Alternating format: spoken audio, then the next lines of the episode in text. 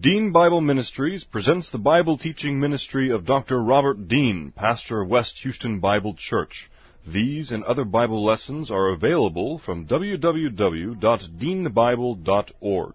Now let's listen to our lesson from God's Word, the Bible.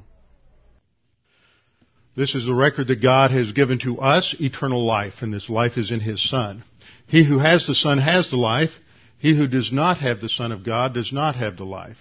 He who believes on him is not condemned, but he who believeth not is condemned already, because he has not believed in the only begotten name of the only begotten Son of God. For there is no other name under heaven given among men whereby we must be saved. For by grace you have been saved through faith, and that not of yourselves, it is the gift of God, not of works, lest any man should boast. For I am persuaded that neither death, nor life, nor angels, nor principalities, nor powers, nor things present, nor things to come, nor height nor depth, nor any other created thing is able to separate us from the love of God which is in Christ Jesus our Lord. For of him and through him and to him are all things, to whom be the glory forever. Amen. Before we begin our study of God's Word, let's go to the Lord in prayer. Father, we're thankful that we can be here today to study your Word that your word addresses every issue in life for us. It gives us the framework for understanding the world around us. It gives us the framework for understanding who you are and what you have done for us. And it is on the basis of your word that we learn how to think and we learn how we should live. And Father, as we study your word, it is a tremendous comfort to us as we face the realities of life on the basis of the eternal principles that we find in your word. Now, Father, as we study these things today, may we be uh, focused, that we can put our attention upon your word, that God the Holy Spirit would make clear to each one of us the ways in which we need to apply the principles that we discover here, and that uh, we would be able to implement these in the days to come in a way that glorifies and honors you. We pray this in Christ's name. Amen. We are in 1 Kings chapter 19. This is a very interesting chapter and episode in the life of Elijah.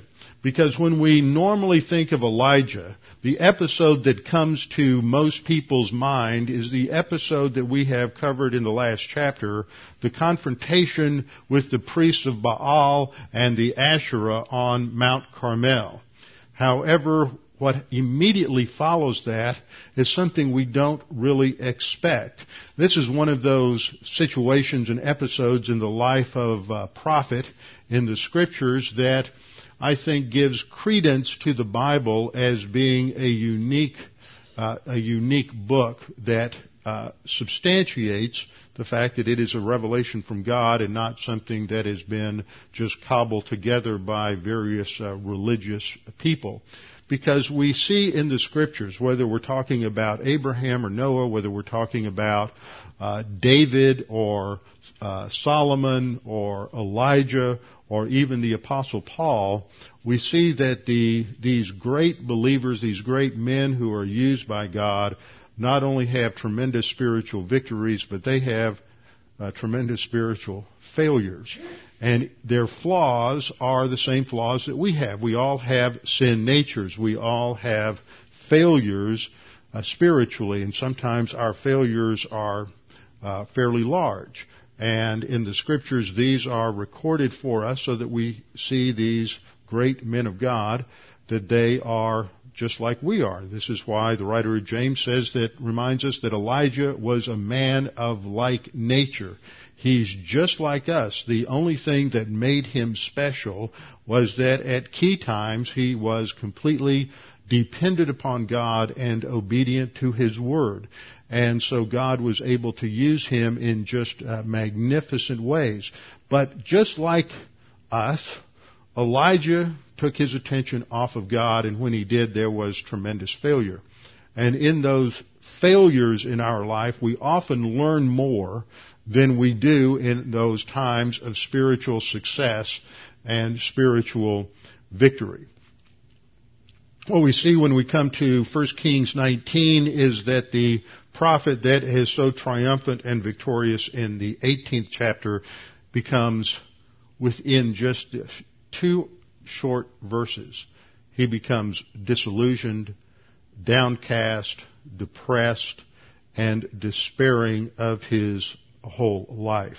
And so we come to this situation and we should address a couple of questions. What are the dynamics of despair?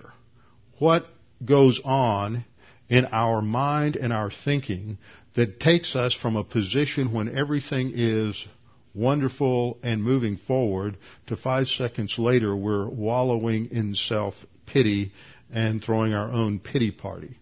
Uh, how does that happen?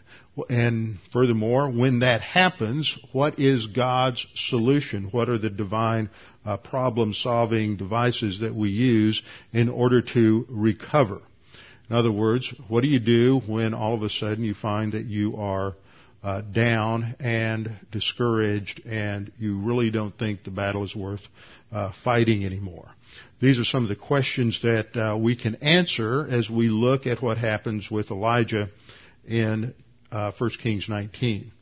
Now, in 1 Kings 17 and 18, we see Elijah at the top of his game. We don't know what his life was like before he bursts on the scene in chapter uh, 17 verse 1, but from the very beginning he has the spiritual courage to confront those who are standing against God in the northern kingdom of Israel. He goes straight into the presence of the king and he is not cowed, he's not fearful, he's not anxious, he just boldly announces that God is about to bring discipline upon the northern kingdom of Israel and there will not be rain again until he, Elijah, says so.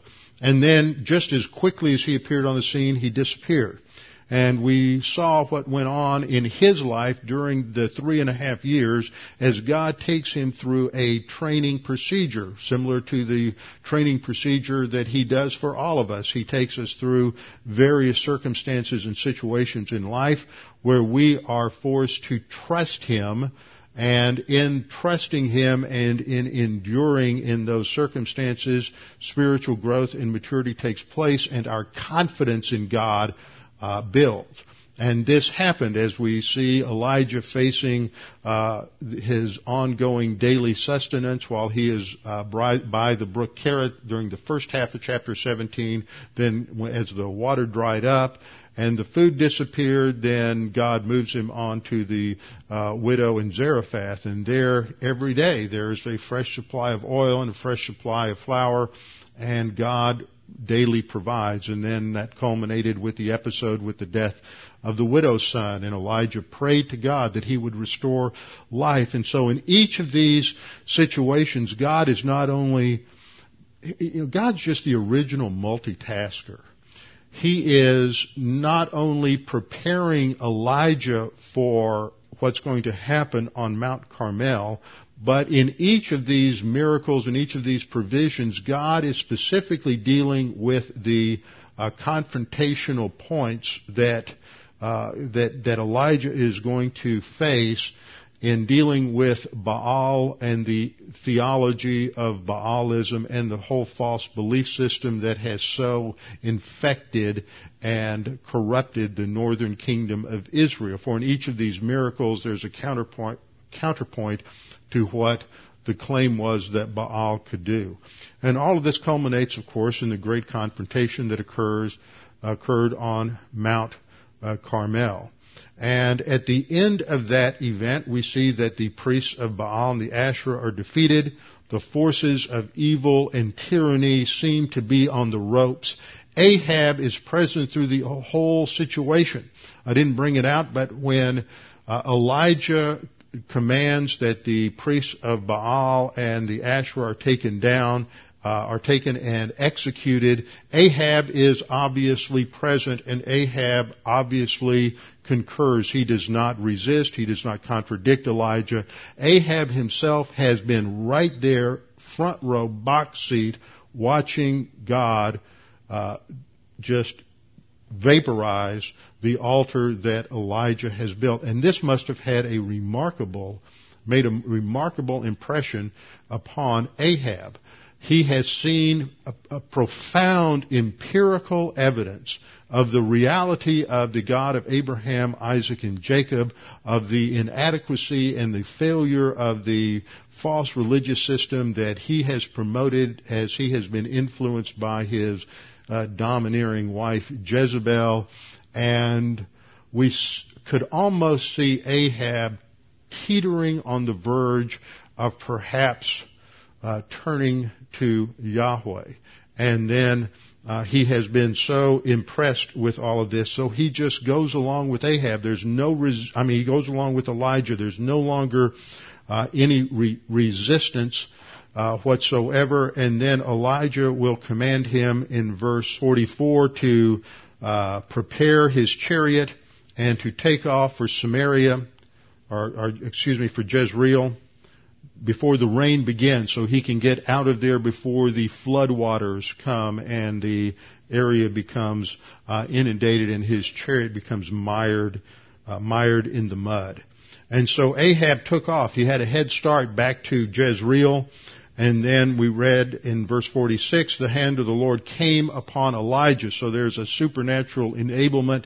Uh, this this run uh, precedes the run at Marathon by several centuries, and it's a little bit shorter. It's about 15, 18 miles, and Elijah takes off, and he catches up with uh, with Ahab's chariot and runs ahead of him to Jezreel.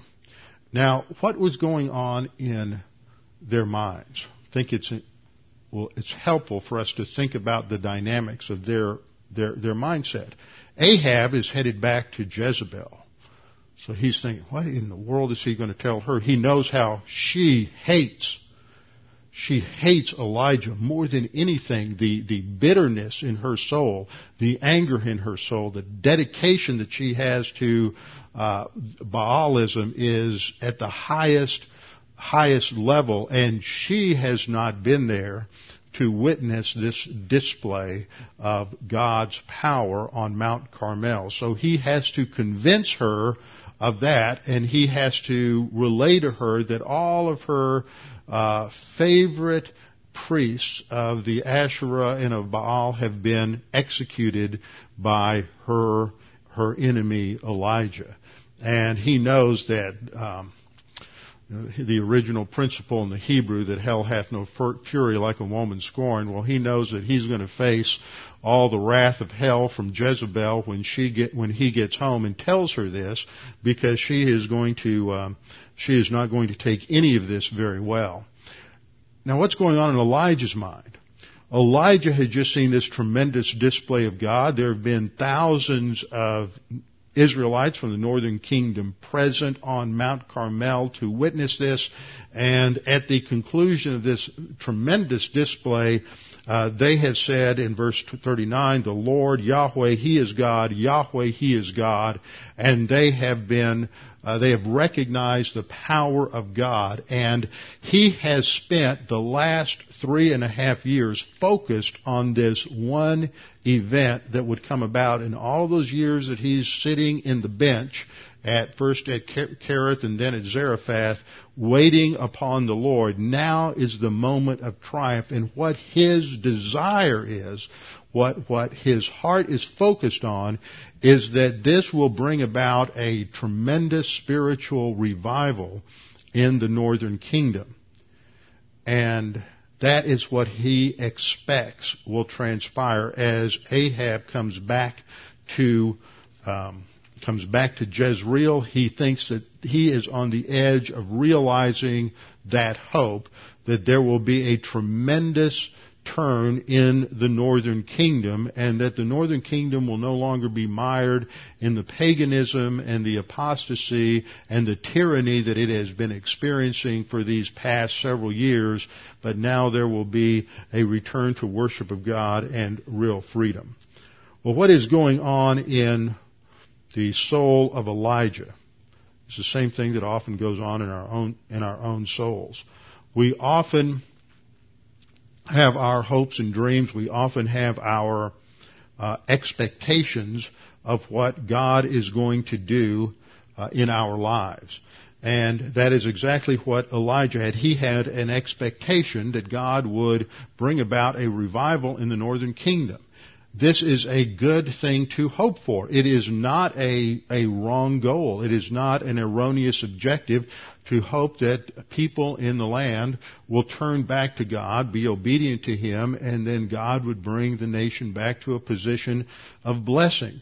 It is a hope and desire that many believers, most believers in this nation have regarding the circumstances that we face, that somehow there would be a change, that the people would uh, turn from being hostile to God to turning to God, and that they would implement the principles from Scripture and that our nation would be restored to a position uh, of blessing from God. This is a valid uh, hope and a valid dream.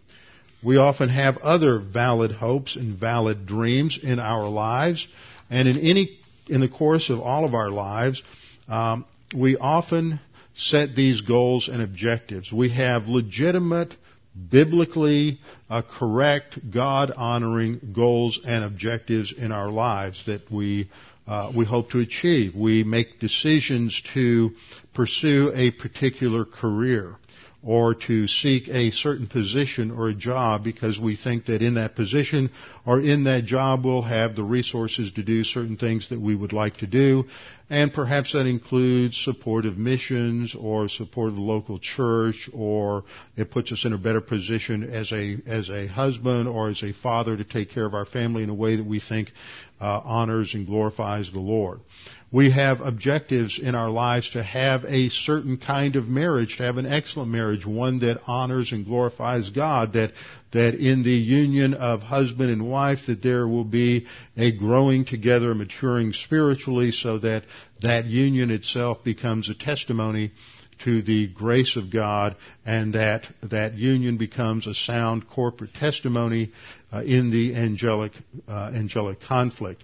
We have desires as parents that we raise our children to be uh, godly children, to love the Lord, to be positive to doctrine, to be uh, to become solid adult Christians who are positive to God's Word. We have uh, objectives that we set for ourselves to become financially secure so that as we approach uh, retirement age, that we have the resources that we need in order to continue to live and provide for ourselves during the uh, last years or so of our life. We have objectives that we have to become successful in life so that we can achieve things that come with success that we believe would honor and glorify God. We choose those as Bible believing Christians, positive to His Word, to shape those things because we believe that the, that end goal that we pick is one that will, will glorify God. That's what Elijah has done. He has in his mind a set view of what is going to come about as a result of his ministry to the northern kingdom.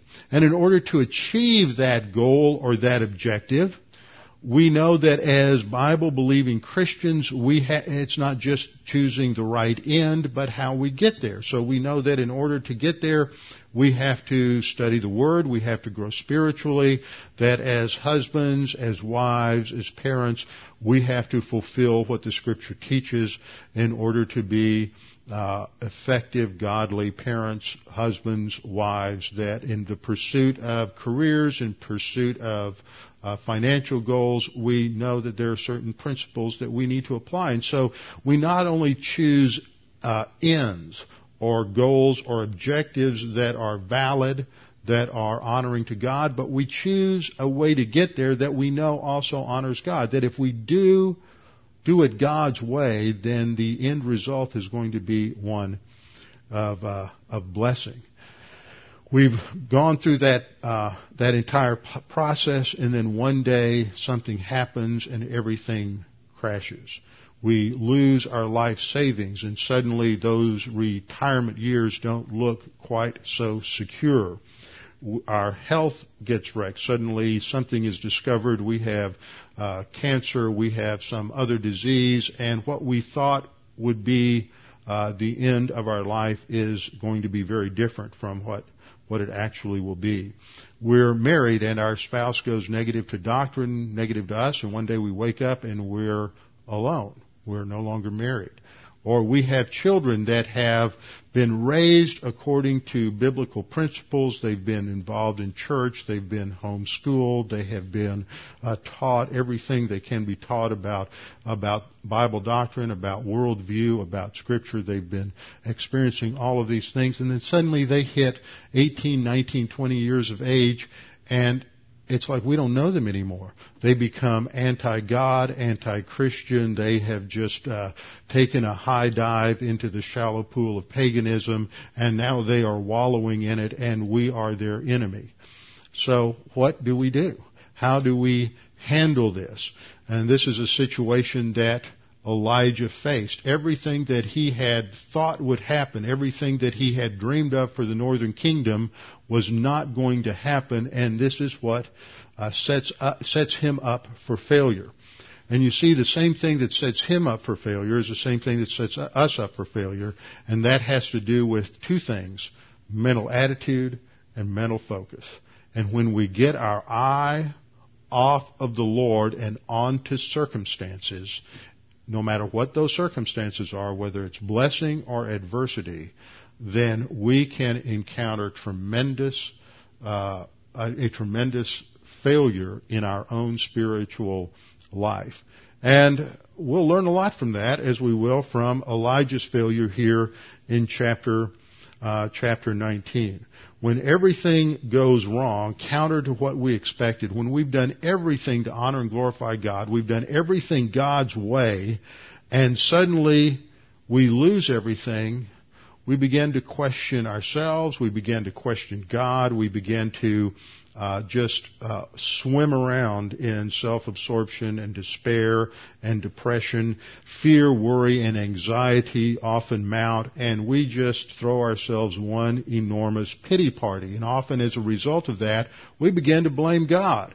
Well, God's plan's not so great. Look at what happened. I, I did all of this for the Lord, and now I've got to deal with this situation, whatever it might be. And this is exactly what happens uh, to Elijah.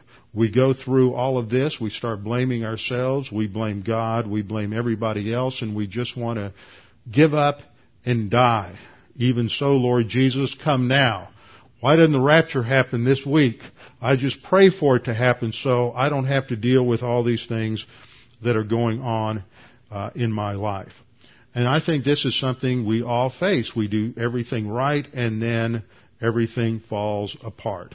And this is exactly what we see with Elijah. Now, we ought to get a little, one thing we ought to look at is his frame of mind. This is one aspect of the spiritual life that is brought out in this passage that is not brought out very much. We often think of things just exclusively within sort of a mental attitude, mental focus, doctrinal uh, position. But uh, the reality is, for most of us, we also have certain physical factors that impinge upon our mental attitude. Factors related to rest, factors related to health, nutrition, uh, factors related to uh, just the, the, the stress that comes our way because we're expected to work maybe 12 hours a day. We come home, we still have work to do. We get to bed about 11 o'clock at night and we get up at 5 in the morning and it piles up on us and we become physically exhausted. Well, that's one of the factors we see here with Elijah. Think of what is going on with him physically. He has had this long, long day. He has been the focal point of attention. He has been the focal point of opposition and he has uh, weathered all of that quite magnificently. At the end of the day, and we know it was at the end of the day because his offering came at the time of the evening offering, so we know this is late in the afternoon, and when his uh, when his sacrifice was uh, burned up by the Lord, and following that, there is the execution of these 700 prophets.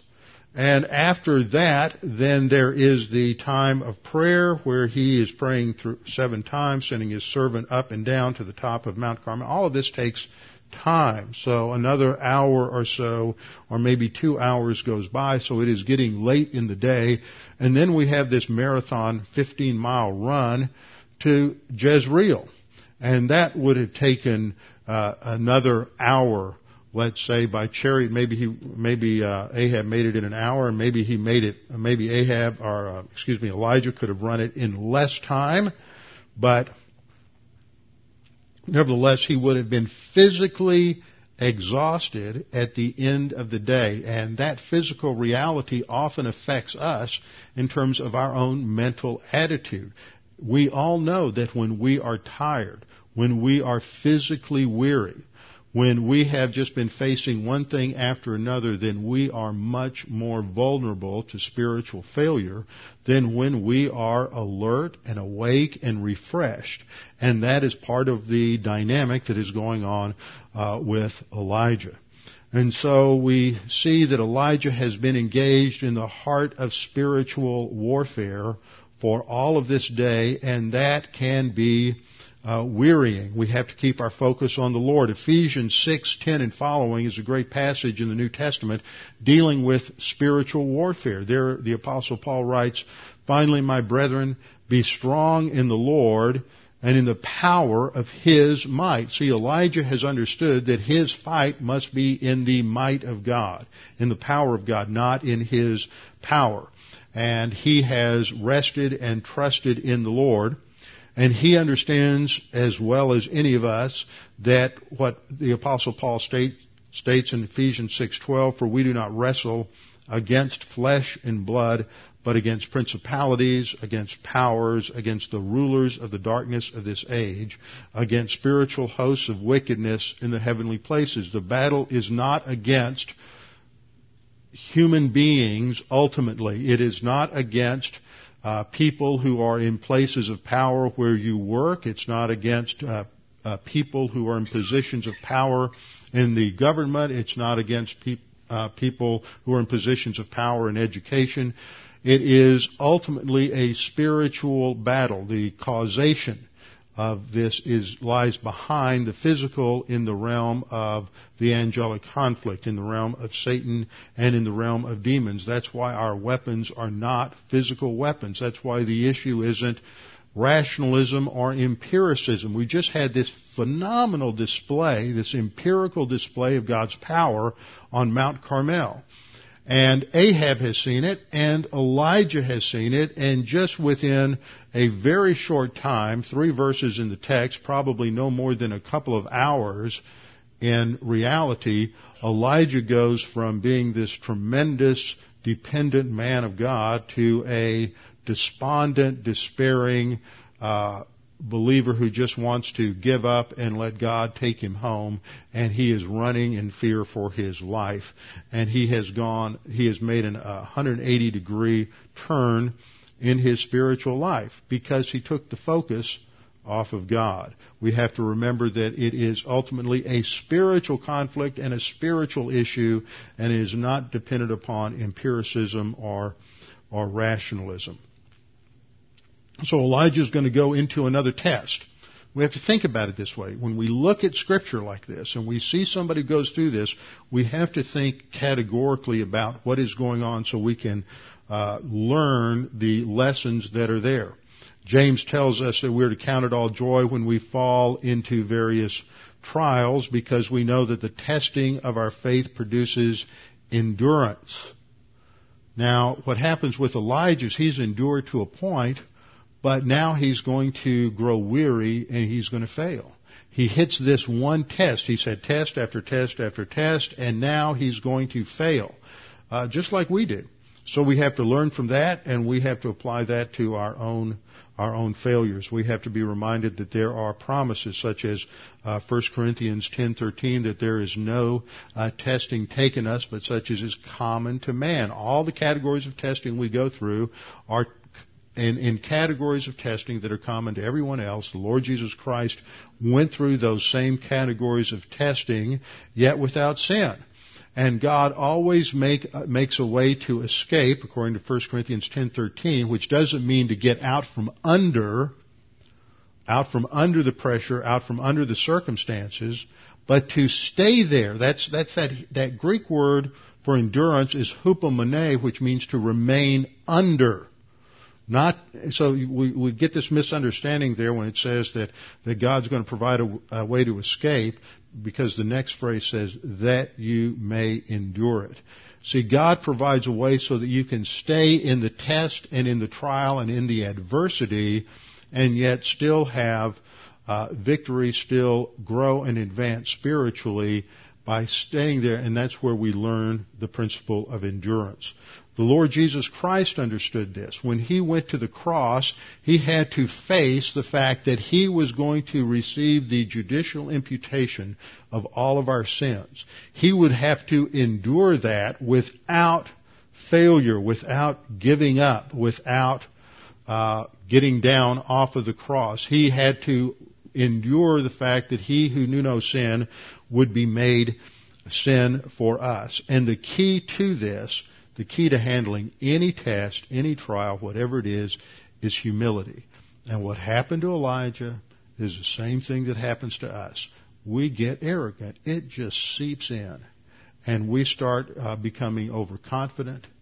And we start thinking that somehow we really are in control and we will get what we thought we would get. And see, the, the key that's demonstrated by the Lord on the cross is uh, expressed by Paul in Philippians 2:8, being found in appearance as a man, he humbled himself and became obedient to the point of death, even the death of the cro- on the cross. Here's Jesus Christ. He had every goal and objective that he had in his life was right. He knew no sin. So he didn't have wrong goals or objectives. He didn't have a wrong mental attitude. He never failed. Every end or every means that he chose to get to that goal was always right. Everything he said was right. He didn't do anything wrong. And what happened? Everybody turned against him. Everyone, even his disciples deserted him at the end, and the one who was who knew no sin, never did anything wrong, never did anything to deserve the punishment, the death that he got, was hung on a cross. Now, if that happened to the Lord Jesus Christ, by doing everything right, it certainly looked like it came crashing down. We can really expect the same kind of things to happen in our lives because we live in the devil's world. And so we often become our own worst enemies by cre- creating a uh, a world of unrealistic expectations, and we forget that God is in control, and we need to be completely devoted to Him. Just because we do everything the right way doesn't mean it's going to end up the way that we think it will. So, all that by way of introduction, we get into 1 Kings 19.1, and we see Ahab arriving at his summer palace there in Jezreel, and we can just imagine that he must have faced Jezebel with, uh, at the very least, mixed emotions. Uh, fear, anxiety, what is she going to say? Hope that somehow he might, uh, might convince her. And he tells her everything that Elijah had done. Uh, perhaps he was even trying to convince her that uh, Elijah was right, that look at what God did. I'm not trying to say Ahab was a believer. We see later on that he does seem to, he has a, when, when we get into a couple of chapters from now, that, that um, he understands that there are prophets who speak the truth and that he's really surrounded by a bunch of sycophants. And so there's a, a an interesting uh, thing going on inside of his soul because he's an unbeliever that just has a lot of confusion, and that's what we deal with when we deal with unbelievers. So he, he comes in and he, he tells Jezebel everything that Elijah had done and how he had executed all of her little favorites. Uh, and Jezebel then responds immediately by sending a messenger to Elijah. And she says, so let the gods do to me and more also. This is a typical form of an oath that would be taken uh, in the ancient world. May God do to me, and even more so, if I don't do this to you later. Uh, and so she phrases it that way, and her what she is swearing is an oath of revenge. If I do not make your life as the life of one of them by tomorrow, about this time. So what is she threatening? She's threatening that, to, that she is going to catch Elijah and she's going to execute him and Elijah has less than 24 hours to live. He is about to die. Now there's a real irony here because he's going to run away and when he dives into the pool of self-pity, what does he say? Lord, take my life. Well, wait a minute. Why didn't you just stay, why didn't you stay back there in Jezreel? Jezebel would have taken your life. See, this is what happens when we get into when we get into carnality and quit trusting God. We become so irrational and illogical. We just everything just turns uh, upside down, uh, upside down in our soul. So he gets word that Jezebel is sending out the execution squad, the hit team, to get him, and rather than trusting God, and let me tell you something, you're not any better, and I'm not any better than Elijah. We have moments when we have tremendous spiritual victory. We trust God, we claim those promises, and we're just, we have everything right on the mark. And two seconds later, you'd think we never learned a lick of Bible doctrine, that we never heard any truth, and we're as out of fellowship and as pagan as anybody we can we can think of in our society and it can happen just like that because we let the circumstances suddenly dominate our focus and take our eyes off of the Lord and put our eyes on circumstance. And that is exactly what happens with uh, Elijah. Verse 3, when he saw that, when he heard that the hit team was after him, he prayed to God to bring fire down upon them, and he relaxed and trusted God to protect him, right? No. You wouldn't have done it any different either. When he saw that, he arose and he ran for his life. He has gone from focus on God to focus on circumstances, from confidence and a relaxed mental attitude to fear, worry, anxiety, despair, and depression in a heartbeat, in a moment. And he is running for his life and he goes to Beersheba, which belongs to Judah, and left his servant there. So he does have an associate, his servant with him to a point, and then he leaves him in Beersheba. Now, the description that you have in the Bible to, to describe the parameters of the promised land from the north to the south is from Dan in the north to Beersheba in the south. So here is a, uh, is a map, uh, of, of, the location that we're talking about. Up north, I have in the uh, circle in the north the, the uh, Jezreel Valley uh, Mount Carmel, uh, Megiddo, uh, Beit Shan at the lower lower end, and, and uh, Jezreel was somewhere in the center of that of that valley. So he's going to head south approximately a hundred miles. So this is a long journey. He's going to take probably maybe four days, five days to make it. If he's really running in fear for his life, he'll make it maybe a little uh, quicker. But he heads to Beersheba, and then he drops off his his servant there. Now Beersheba is out in the middle of the desert, so I thought I'd give you a couple of pictures from uh, the tell at uh, Beersheba in uh, the southern part of of Israel. That's what the remains look like today. And if you look at that, it's a pretty barren desert uh, landscape. It is dry and dusty, and the green crops you see in the distance are just due to the uh, tremendous uh, energy uh, and industry of the Israelis as they are bringing bringing uh, water into the desert and producing uh, num- numerous crops there. So he goes to Beersheba, drops off his servant, and then in verse four he says, "But he himself goes a day's journey into the wilderness." Now we think of wilderness because we're Americans and you grew up on stories of Davy Crockett and Daniel Boone. You think of a forested wilderness. But the wilderness there is a barren desert. I mean a barren, barren, dry, dry desert. As you head out, there's just not very much there. Uh, there are various wadis, otherwise known as an intermittent stream, that has water in it only during the uh, the rainy season. And so after he gets about a day's journey south, notice he's getting as far away from Jezebel and her hit team as he possibly can get. He's going to a good place. He's out there in the desert. You can see anybody else coming from miles around. And hopefully if somebody is chasing you, you can spot them and you can uh, evade them.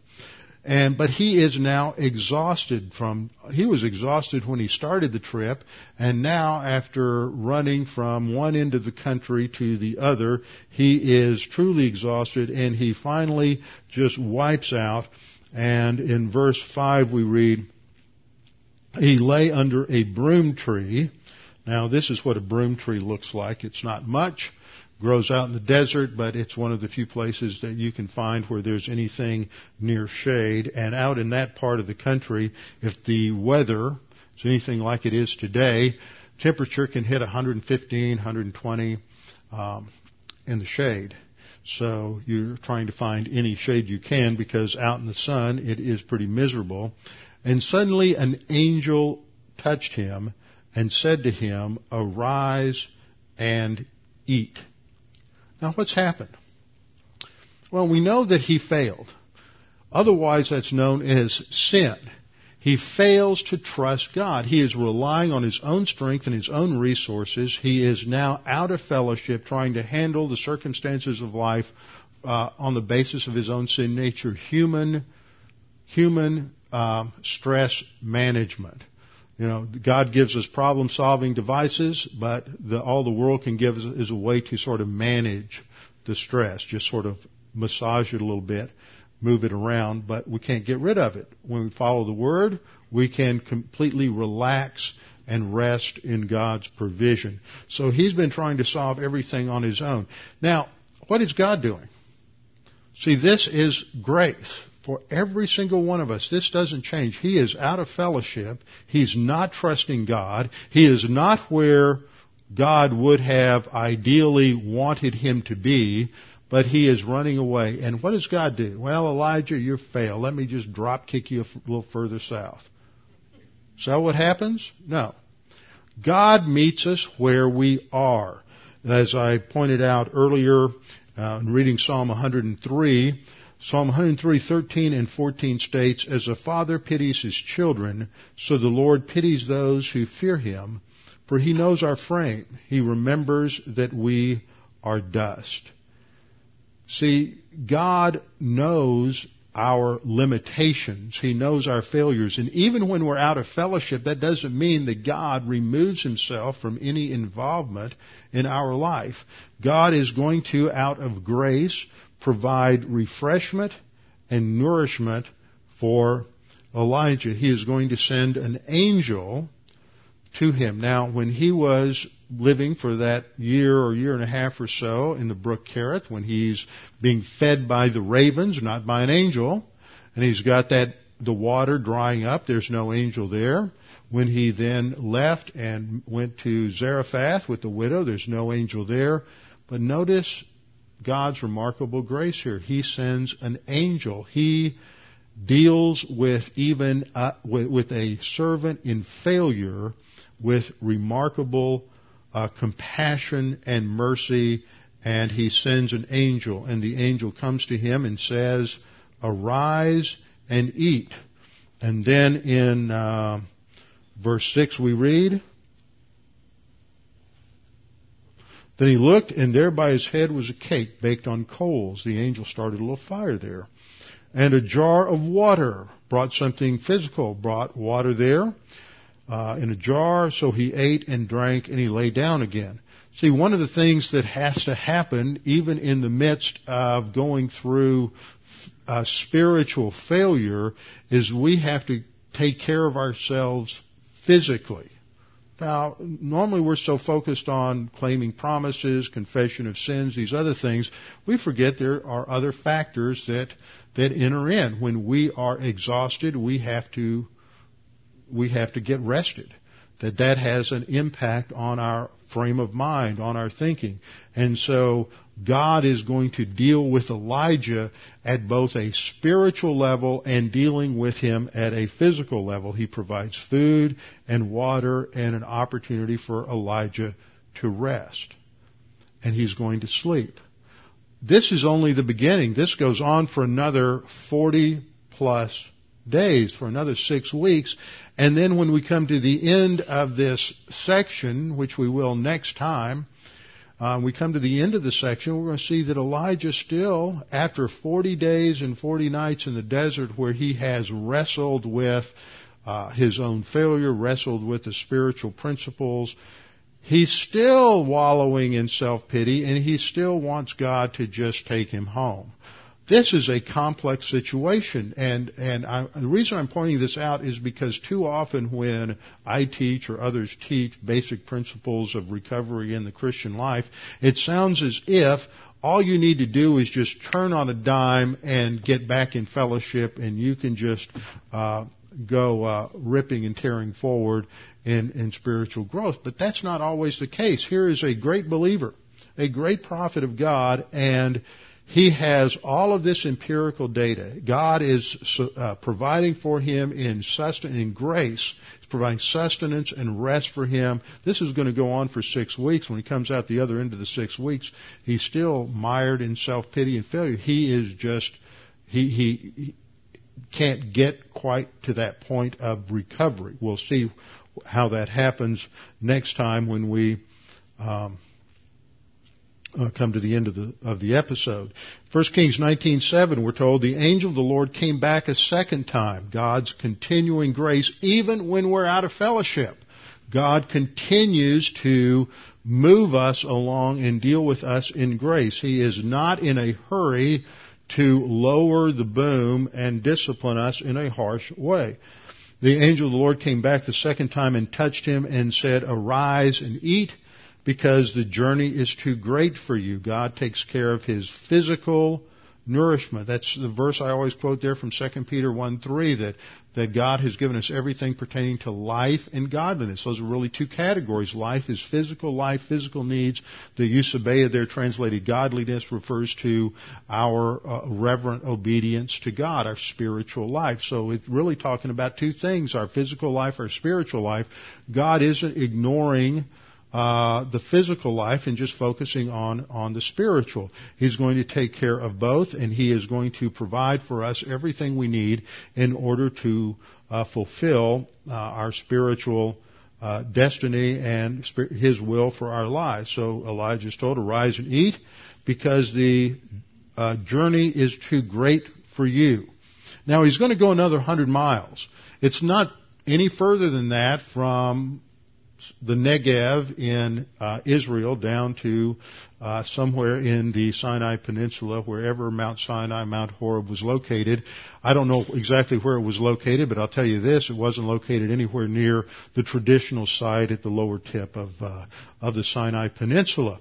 I'll talk a little bit about that next time and and some of the issues related to that location. But even if it were located at the traditional site, which is further than any of the other sites that are that are suggested, he could would still have reached it within four or five days but he is going to take 40 days uh, wandering around in the desert, just like the Israelites did when they came out of when they came out of Egypt. Certainly doesn't take 40 years to cross uh, the Sinai Peninsula.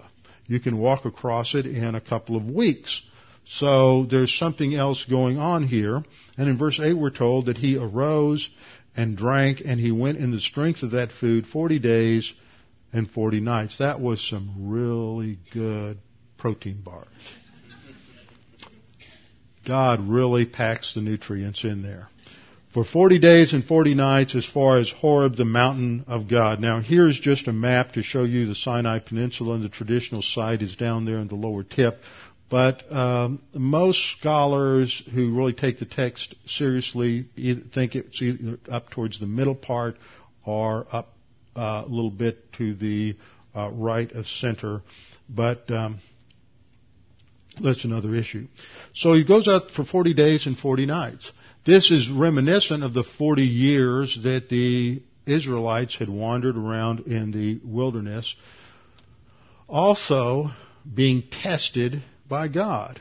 And God is testing uh, Elijah while he is out there for these 40 days and 40 nights. About six weeks he's out uh, on his way to ultimately meeting with God at, at Mount Horeb, which is another name for Mount Sinai. It is there that he is going to come to grips with God's plan for his life and how he fit within God's plan for Israel. God's going to enlighten him uh, to a few things, which is going to show that God's not through with him. That even though he has failed miserably, God still has a plan for his life. Even though, and the same thing is true for us, that even though we fail miserably at times, God still has a plan for our life. And it just emphasizes God's grace. And all of this is a picture of the lesson that Elijah should have learned before this, because it's also a picture of what God is doing in the life of the nation Israel.